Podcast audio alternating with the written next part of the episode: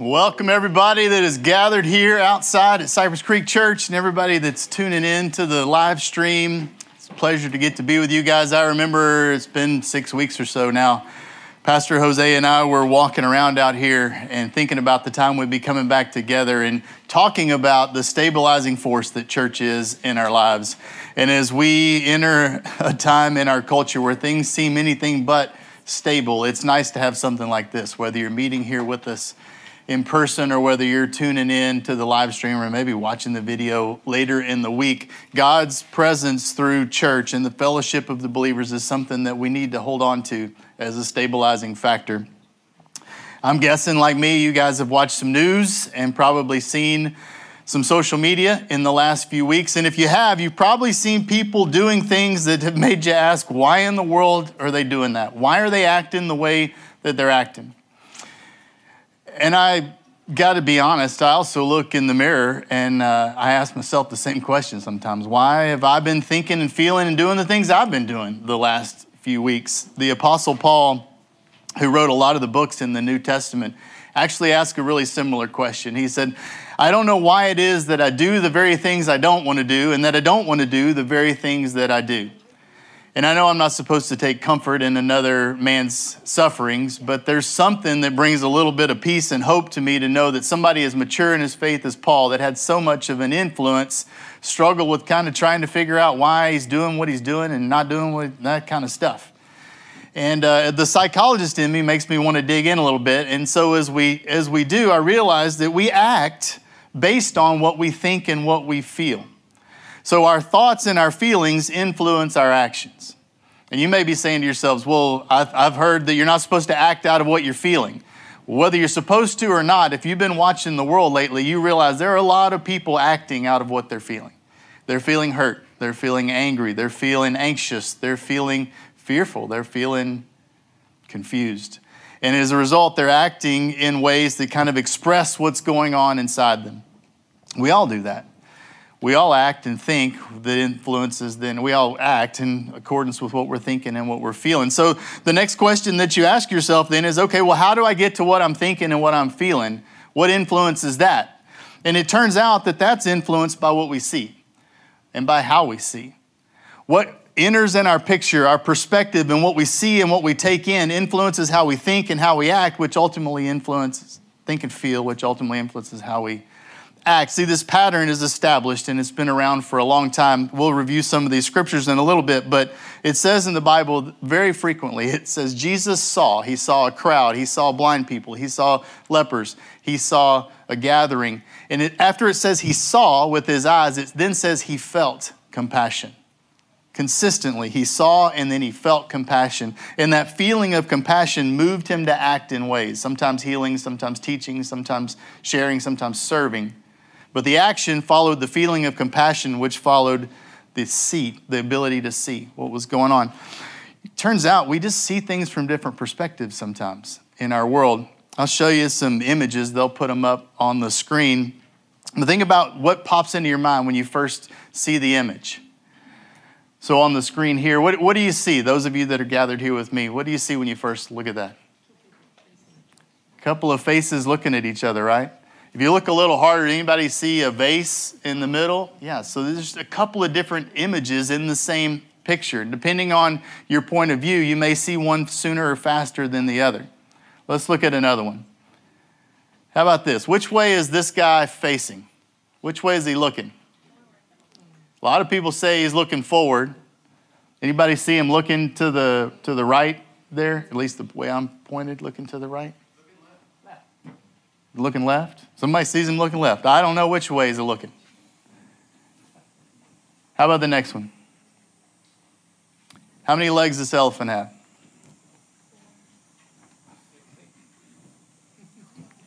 I don't know. I've looked at it a bunch and I don't know.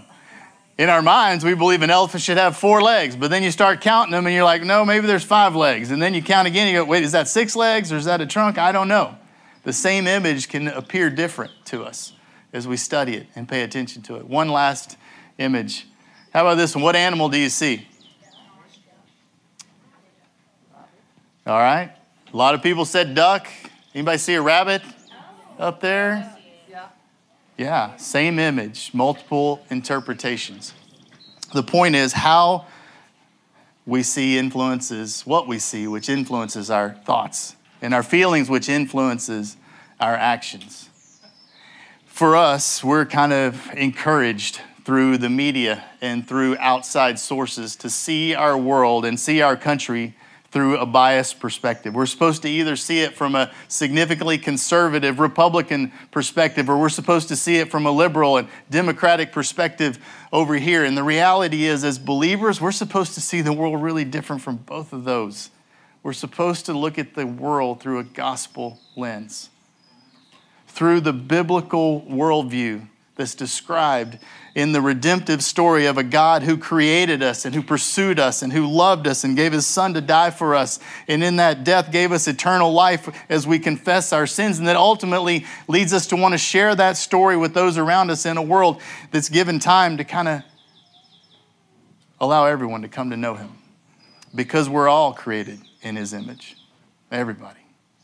So, how do we look at the world and the events and the things going on here in our country right now through a gospel centered lens? How should we act in light of pandemic and quarantine and restrictions and social injustice and racial inequality and rioting? How do we act as Christians, as believers? How do we see the world through a gospel lens in the face of all that? That's what I want to unpack for you a little bit. And I don't have all the answers. Matter of fact, I think I'm probably part of the problem the more I study it and the more I realize the lack of compassion that's in my heart, the more I realize that judgment's kind of my first go to when I see something. I realize that, man, maybe there's a different way. And the Bible describes that different way. So I just want to talk about it. It turns out that the question, how then should we live, is asked multiple times in Scripture and answered. So we're going to look at three of those. In Ezekiel, I think it's chapter 33, they'll pop it up on the screen there. At this point in time, God's people, the Israelites, were in exile. They were living in Babylon and they were controlled by the Babylonian leadership and government. And so they were outside of their homeland. And it's kind of like we would find us as believers now. We know this isn't home, we're, we're destined for something greater, but we're in a land where things are chaotic and out of control. And God says to his people through the prophet there, He says, Son of man, say to the Israelites, This is what you are saying. Our offenses and sins weigh us down, and we are wasting away because of them. I hear that, those kind of grumblings right now from people. Look, we're just overwhelmed with sin, and the world is just going chaotic, and things are crazy. And then here's our question Well, then, in light of that, how can we live? And God says, As surely as I live, I take no pleasure in the death of the wicked but rather that they turn from their ways and live. Turn, turn from your evil ways. Why will you die, people of Israel? What word do you hear repeated multiple times in that last verse? Turn. So God's saying, in light of our sin and the sin that's oppressing us, we need to turn back toward Him.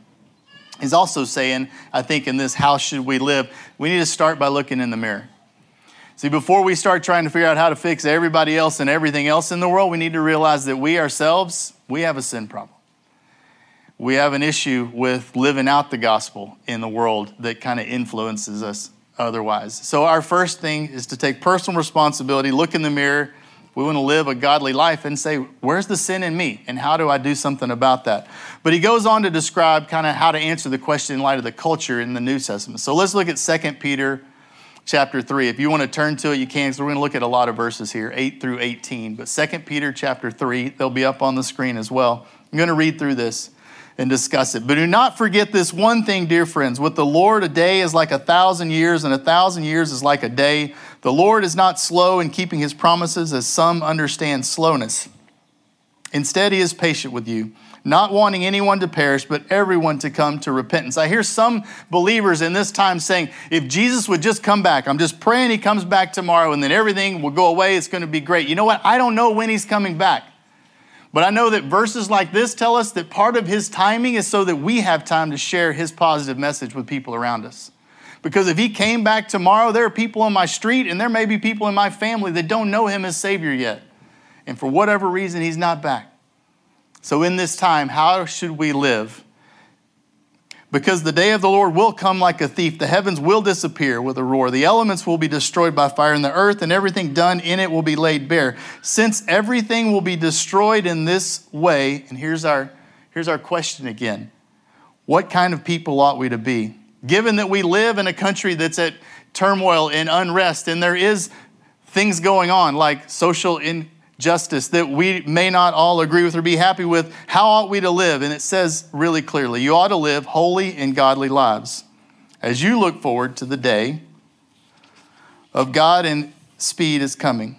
That day will bring about the destruction of the heavens by fire, and the elements will melt in the heat. But in keeping with this promise, we are looking forward to a new heaven and a new earth where righteousness dwells. You guys, this is a strategy we kind of naturally employ, and God's saying, Yeah, why not live this way in relationship to me? The strategy is this whenever you're in a difficult time or a difficult position, we often think about, well, I can't wait till we get to the end of this or the other side of this. If you're in the middle of a semester at school where things are really difficult and exams are mounting up and you're kind of stressed about it all, you kind of look forward to, man, but if I just get through these exams, on the other side of this is some freedom and a few weeks off. If you ever had a big work project or something really stressful that was requiring long hours, you look forward to the day you're like, all right, but when I hit that deadline and I turn this in, things are going to look different. If you've ever been an athlete trying to get yourself ready for a big game or a big event and you've done all the training and the preparation and you're working when nobody else is working, your coach is coaching you up and you're looking forward to the day that you can finally just execute it all on the field or on the court. We naturally know that we need to look forward when things get troubling or difficult. We need to do that now. God is saying that, look, in the midst of the chaos, look forward and realize that, hey, this isn't your home. This isn't what we were made. There's more to come and there's more to the story.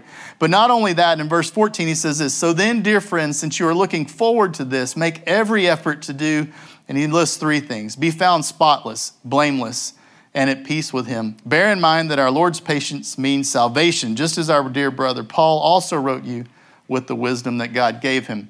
Three things spotless. We're supposed to be spotless. I don't know anybody who's spotless. I don't know who's without sin that can cast the first stone, but, but we're supposed to move ourselves toward that. We do that because Jesus and his forgiveness and through repentance. So we're pursuing spotlessness so that we get the sin out of our own life. And then it says to be blameless. Well, blameless is how we relate to others.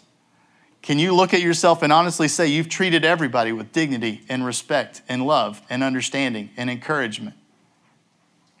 And then not only spotless and blameless, but we're also supposed, supposed to live at peace with Him. Regardless of what's going on around us, we have a God who's in control. And that fact alone and our faith and trust in Him allows us to go to bed at night at peace, no matter what chaos swirls around. So that's the second citing of the question, how then should we live in Scripture?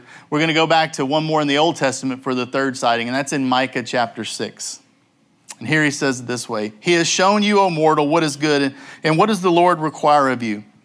There's our question again. What does the Lord? What, what do you require of us? How should we live in light of what's going on? And he says this to act justly and to love mercy and to walk humbly with your God. We need a little more of that right now. You say, Well, I, I, don't know why I have to act justly and love mercy and walk humbly when nobody else around me is. I'm not seeing that. Don't, shouldn't I respond the same way that's being tre- I'm being treated? And shouldn't I just react to what's happening to me? And the answer is no, there are no qualifications here. It just says if you're mortal, which we all are, everybody here and everybody listening, we're mortal. So this applies to us. Regardless of how you're treated or what you see going on, as believers, we're asked to act justly, love mercy, and walk humbly. So that's where we got to start asking the question how are we doing on this? That's how we ought to be living. In light of what's going on, how are we doing? But it's not just about how we ought to be thinking about the world, it's how we ought to be feeling about it as well. A little transition verse that I think is powerful for today is Zechariah chapter 7. Is verses 9 and 10. And it says, This is what the Lord Almighty said Administer true justice, show mercy and compassion to one another. Do not oppress the widow or the fatherless, the foreigner or the poor. Do not plot evil against each other. I don't think I get up in the morning trying to plot evil against anybody, but I also don't think I'm without sin, and I don't think I'm spotless when it comes to thoughts that I have. Um, and it says pretty clearly here that I'm not supposed to plot evil against anybody, but I'm also not supposed to oppress anybody the widow, the fatherless, the foreigner, the people who look different than me, the people who think or act different than me. It doesn't give me right to be oppressive of anybody. Instead, it says I should administer true justice, show mercy, and compassion. That word compassion is incredibly powerful in Scripture.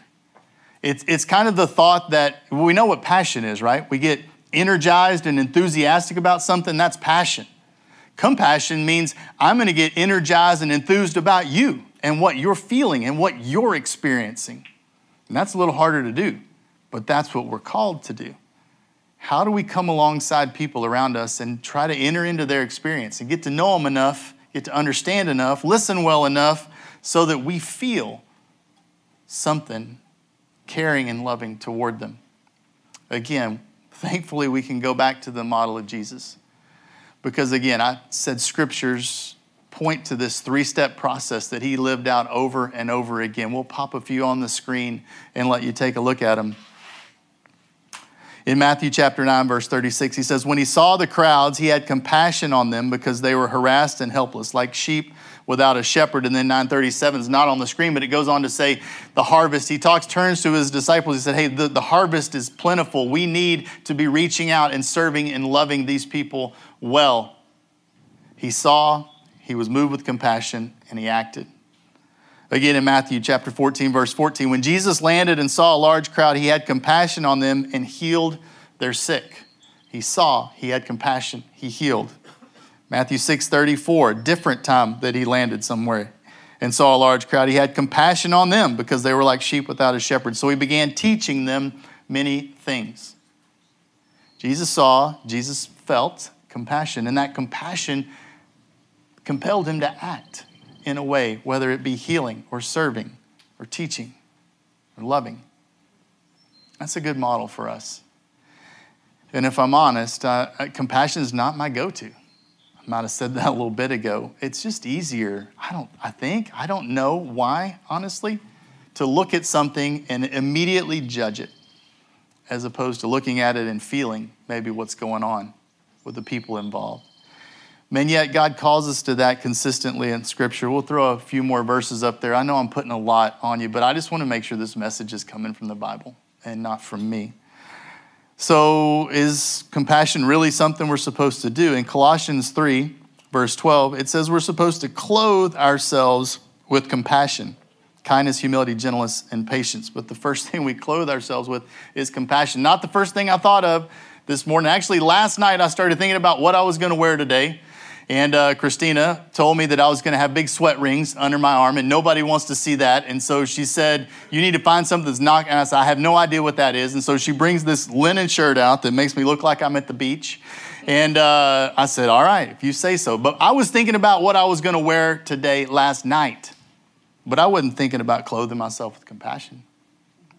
It goes on in 1 Peter 3 8 and says, Finally, all of you be like minded, be sympathetic, love one another, be compassionate and humble.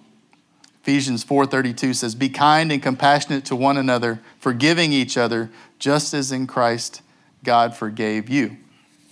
This compassion deal is a big thing. And I'm telling you, it's a big thing because what we see should influence how we think and feel, which should then influence how we act. And I believe if more consistently we were a people moved by compassion, our actions would look different to a world that desperately needs us in the message that we have. We've been in this series for a while um, on spiritual disciplines, and I think God's timing is perfect. So, to put all of this into a package to help understand how it fits with disciplines, I will say that we started by talking about meditating on the Word and how important that is as a discipline. Then we talked about memorizing Scripture and the significance of that. And then we talked about fasting and we talked about praying and we've talked about other disciplines, and all those disciplines prepare us for this moment when we're closer to God because we've exercised those disciplines so that we can see the world through His eyes and see people the way that He does. The Apostle Paul also said at some point, he said, I pray that the eyes of their heart would be opened so that they might see. What if instead of seeing with our brains and our unique perspectives, we saw with our heart? And from his perspective? Well, I think it would lead us to these next two disciplines. The first one is the discipline of fellowship. We need each other. We, we need each other maybe now more than ever.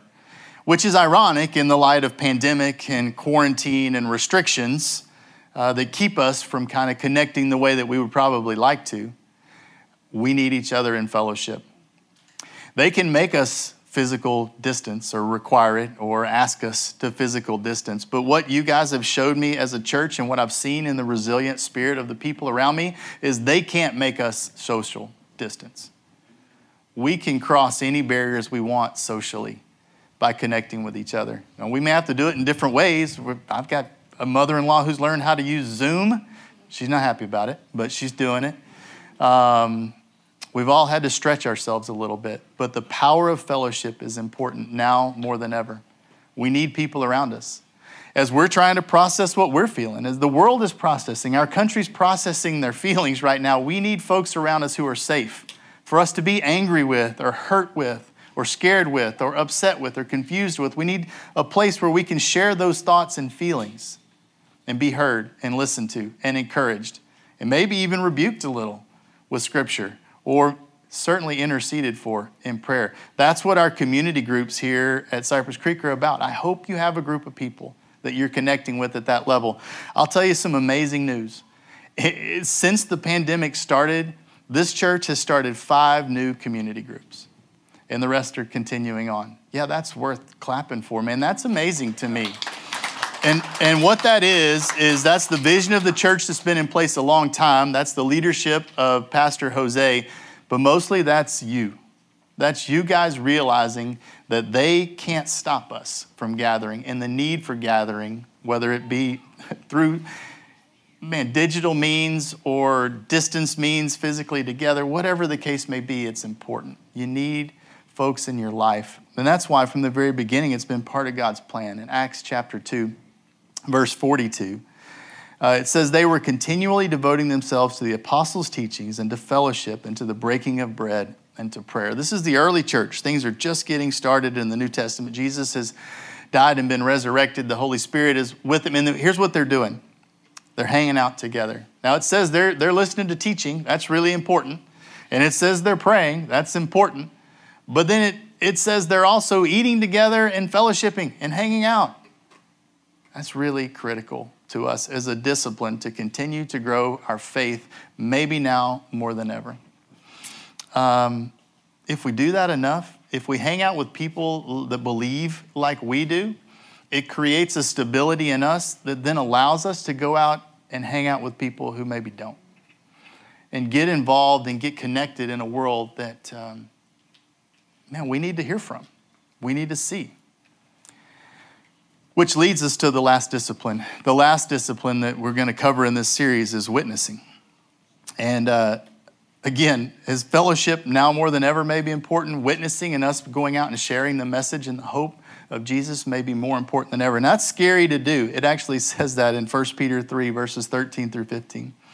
It says, Who's going to harm you if you're eager to do good? But even if you should suffer for what is right, you are blessed. Do not fear their threats. Do not be frightened, but in your hearts revere Christ as Lord.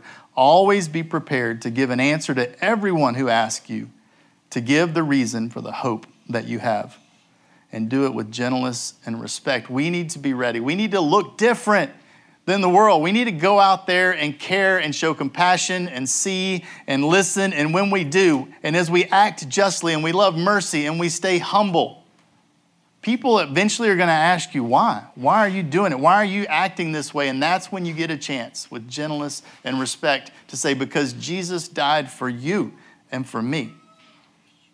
I'm not ashamed of that. That's what Romans 1:16 says, "For I'm not ashamed of the gospel because it's the power of God that brings salvation to everyone who believes, first to the Jew and then to the Gentile. First to the Jew and then to the Gentile is a way of saying to everybody, regardless of race, or color or ethnicity, nationality, whatever the case may be, God's message is for everybody black, brown, white, whatever color we're created in His image. And it's our job as Christians to treat everybody with love and respect. But justice is important too, someone would say, and it is. That's the beauty of God. He, the world will tell you that just, it's either justice or love. It's an either or. And the beauty of God is that it's not an either or, it's an and. He's justice and love. Jesus' death on the cross was the combination of those two things happening God's justice for a sinful people, us, and his love for us and wanting to be connected to us come together in Jesus' death. Um, it's a crazy world we live in. I could have uh, delivered this message today with a Trump hat on, and uh, I would have offended somebody. I could have delivered it today with a Black Lives Matter shirt on, and I would have offended somebody. Honestly, I don't know what you can say or do today without offending somebody. So here's what I've decided if I'm going to offend somebody, I'm going to offend them with the gospel. And if that's offensive, then it is what it is. But I believe that the power of Jesus is what our country needs. The healing that comes from a personal relationship with Him. There's truths in this Bible that, when applied, bring healing and bring health. And uh, we are the people to share that with a world that desperately needs it now as much as ever. Well, thanks for hanging out with us and for listening. We're going to kind of wrap up with this uh, Lord's Supper. And Taylor told you that before. As we're processing, as you're processing what you're thinking and feeling, know that that's important to us as a church, and we're certainly willing to listen. Uh, they teased at the start in the announcements. Pastor uh, Jose had a conversation with a longtime friend. And it's worth going online to, to listen as, he, as Jose listens to him talk about just what his experience is as a black man in America. And uh, we want to be listeners because we want to show compassion, because we want to justly and mercifully act toward the people around us. The table, we're going to take communion here in just a second. Uh, the worship team is going to come back up and play a song while we do, wherever you are at home. Uh, hope you have something to participate in that here at church because of our kind of taking care of each other. We're using a, a new system. We've got these cups with uh, a, a, little plastic lid on the top, and on top of the plastic lid is another layer with a with a wafer on it and a lid. Now, be really careful. I don't know if you're like me and you're driving down the road trying to open your Chick Fil A sauce, and uh, three out of four times it shoots out on your steering wheel or yourself, so be careful as you're doing that there. But know this the table, God's table, is limitless in size, and it is unlimited in who's able to attend. So for us here as a church, we welcome anybody um, because God welcomes everybody. But I will tell you that communion has the real power uh, when it's seen through the eyes of a believer who has a relationship with Jesus. I pray that you would desire that if you don't have it. I pray that God would prompt your heart to want to accept Him as Savior and that you would be willing to repent of whatever sin is in your life. And for those of us here who have done that and those of us watching who have done that, then this is a great time to remember that Jesus, through God's fulfillment of love and justice, died on the cross and He spilled His blood, which is represented with the cup and the juice or the wine, and He gave His body which is represented by the bread or the wafer uh, for the forgiveness of our sins. And uh, we need to live a life worthy of that example that we've been given. Let me pray. Lord, thank you for your word, which is truth, for your example, which is challenging and motivating, and for your love, which is transformative. Lord, we want to be a people that acts justly, that loves mercy, that walks humbly, that shows compassion, that turns consistently to you. And while looking for something greater ahead, we try to bring everybody along that we can. Help us not forsake the fellowship of believers and people who encourage us toward you and help us be bold in reaching out to people who aren't like us, who don't think like us, or maybe look like us to listen and understand and truly see from their perspective. Help us to be agents of healing in a world that desperately needs it. Help us to be your ambassadors. And for someone listening that doesn't yet know the power of your love in their own life to transform, I pray for them, Lord, just to ask you to be their Savior and to turn, just to say, I'm a sinner. I can't get to heaven on my own and I can't do great things by myself. And for those of us that have made that decision, help us to be willing to be witnesses for you.